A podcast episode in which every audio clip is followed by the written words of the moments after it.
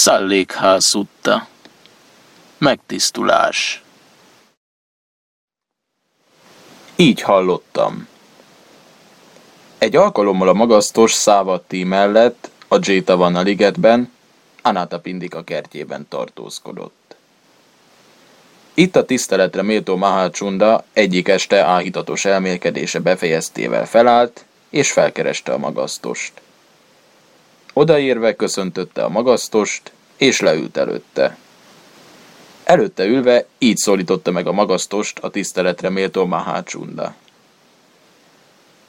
Uram, a sok különböző nézetből, amelyek az egyén létére vonatkozólag vagy a külvilágra vonatkozólag a közvéleményben kialakulnak, a szerzetesnek ugyebár elegendő, ha a kezdetüket teszi megfontolás tárgyává, és ilyen módon tud elfordulni ezektől a nézetektől, ilyen módon tudja elvetni ezeket a nézeteket.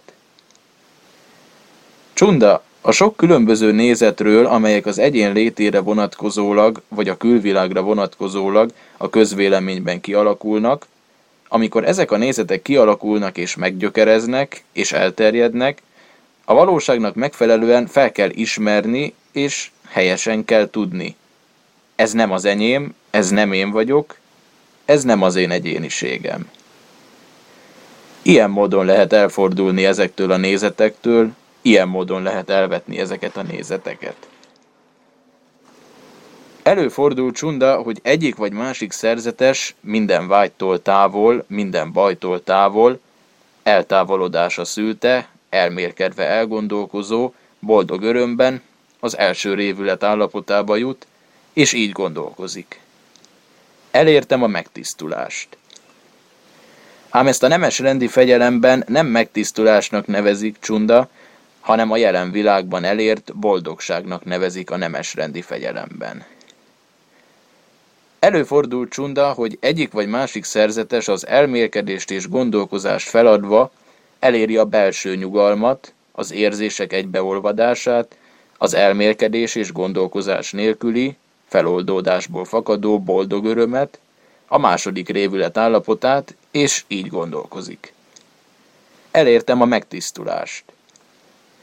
Azonban ezt a nemes rendi fegyelemben nem megtisztulásnak nevezik csunda, hanem a jelen világban elért boldogságnak nevezik a nemes rendi fegyelemben. Előfordul csunda, hogy egyik vagy másik szerzetes az örömről lemondva, egykedvűen, az emlékezést és tudatot összpontosítva, azt a boldogságot érzi testében, amelyről az igaz emberek ezt mondják. Az egykedvűen emlékező boldogan él. Így a harmadik révület állapotába jut, és így gondolkozik. Elértem a megtisztulást. Azonban ezt a nemes rendi fegyelemben nem megtisztulásnak nevezik csunda, hanem a jelen világban elért boldogságnak nevezik a nemes rendi fegyelemben. Előfordul csunda, hogy egyik vagy másik szerzetes a boldogságon és a szenvedésen túllépve, az egykori vidámság és bánat megsemmisítése után eléri a szenvedés nélküli, boldogság nélküli, egykedvű és tiszta emlékezést. Így a negyedik révület állapotába jut, és így gondolkozik. Elértem a megtisztulást. Azonban ezt a nemesrendi fegyelemben nem megtisztulásnak nevezik csunda, hanem a jelen világban elért boldogságnak nevezik a nemesrendi fegyelemben. Előfordul csunda, hogy egyik vagy másik szerzetes túllép az alakok észlelésén, megszünteti a benyomások észlelését, eltörli a dolgok különbözőségének észlelését, és eléri a tér végtelenségének állapotát, a tudat végtelenségének állapotát, a semmiség állapotát, a sem érzékelés, sem érzéketlenség állapotát, és így gondolkozik. Elértem a megtisztulást. Ám ezt a nemesrendi fegyelemben nem megtisztulásnak nevezik csunda, hanem a nyugalom elérésének nevezik a nemesrendi fegyelemben. A megtisztulást így kell megvalósítanotok csunda. Mások erőszakosak, mi viszont nem vagyunk erőszakosak. Így kell megvalósítanotok a megtisztulást. Mások életet oltanak ki, mi viszont tartózkodunk az élet kioltásától. Így kell megvalósítanotok a megtisztulást. Mások elveszik azt, amit nem adtak nekik, kicsapongók, hazugok, rágalmazók, szitkozódók, fecsegők, önzők, álnokok, téves nézeteket vallanak, téves célokat követnek, tévesen szólnak, tévesen cselekszenek, téves megélhetést folytatnak, téves erőfeszítéseket tesznek, tévesen emlékeznek, téves révületbe esnek, téves tudással rendelkeznek, téves megváltást érnek el, fáradtak és restek, fenhéjazók, ingatagok, haragvók, kötözködők, képmutatók, irigyek, kapzsik, fukarok, álnokok, csalók, durvák, dőfösek, akaratosak, gonoszokkal barátkoznak, hanyagok, bizalmatlanok, szemérmetlenek, lelkiismeretlenek, tanulatlanok, lomhák, feledékenyek, ostobák. Amit megpillantanak, azt megkívánják, megragadják, nem eresztik el. Mi viszont nem kívánjuk meg, nem ragadjuk meg, eleresztjük, amit megpillantunk. Így kell megvalósítanotok a megtisztulást.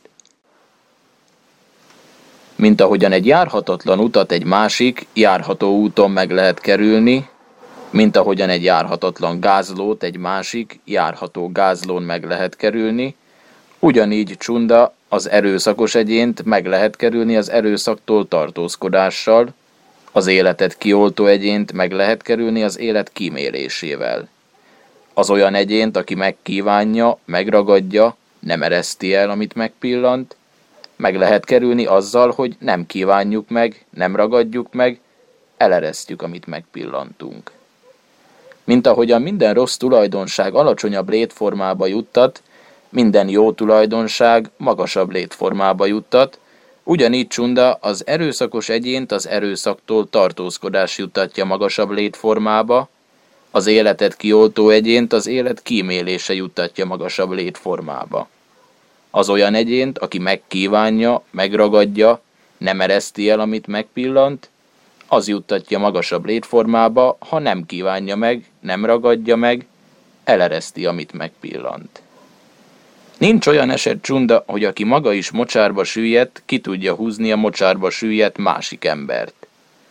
Ám olyan eset előfordul csunda, hogy aki maga nem süllyedt mocsárba, ki tudja húzni a mocsárba süllyedt másik embert.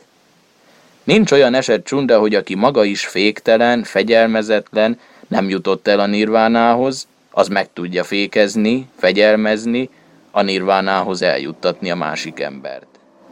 Ám olyan eset előfordul csunda, hogy aki maga megfékezett, fegyelmezett, eljutott a nirvánához, az meg tudja fékezni, fegyelmezni, a nirvánához eljuttatni a másik embert. Ugyanígy csunda az erőszakos egyént az erőszaktól tartózkodás juttatja el a nirvánához, az életet kioltó egyént az élet kímélése juttatja el a nirvánához. Nos, csunda, ezzel megmutattam a megtisztulás útját, megmutattam a helyes eltökéltség útját, megmutattam a megkerülés útját, megmutattam a magasabb létformába jutás útját, megmutattam a kialvásba, nirvánába jutás útját. Amit a tanítványai javát akaró, együttérző tanítónak kell nyújtania, azt nyújtottam én nektek együttérzésből. Itt van előttetek a fák töve, itt vannak előttetek a magános hajlékok. Mélyedjetek el csunda, ne lankadjatok, hogy ne kelljen később megbánnotok, erre tanítalak benneteket. Így beszélt a magasztos. A tiszteletre méltó Mahalcsunda örömmel és elégedetten hallgatta a magasztos szavait.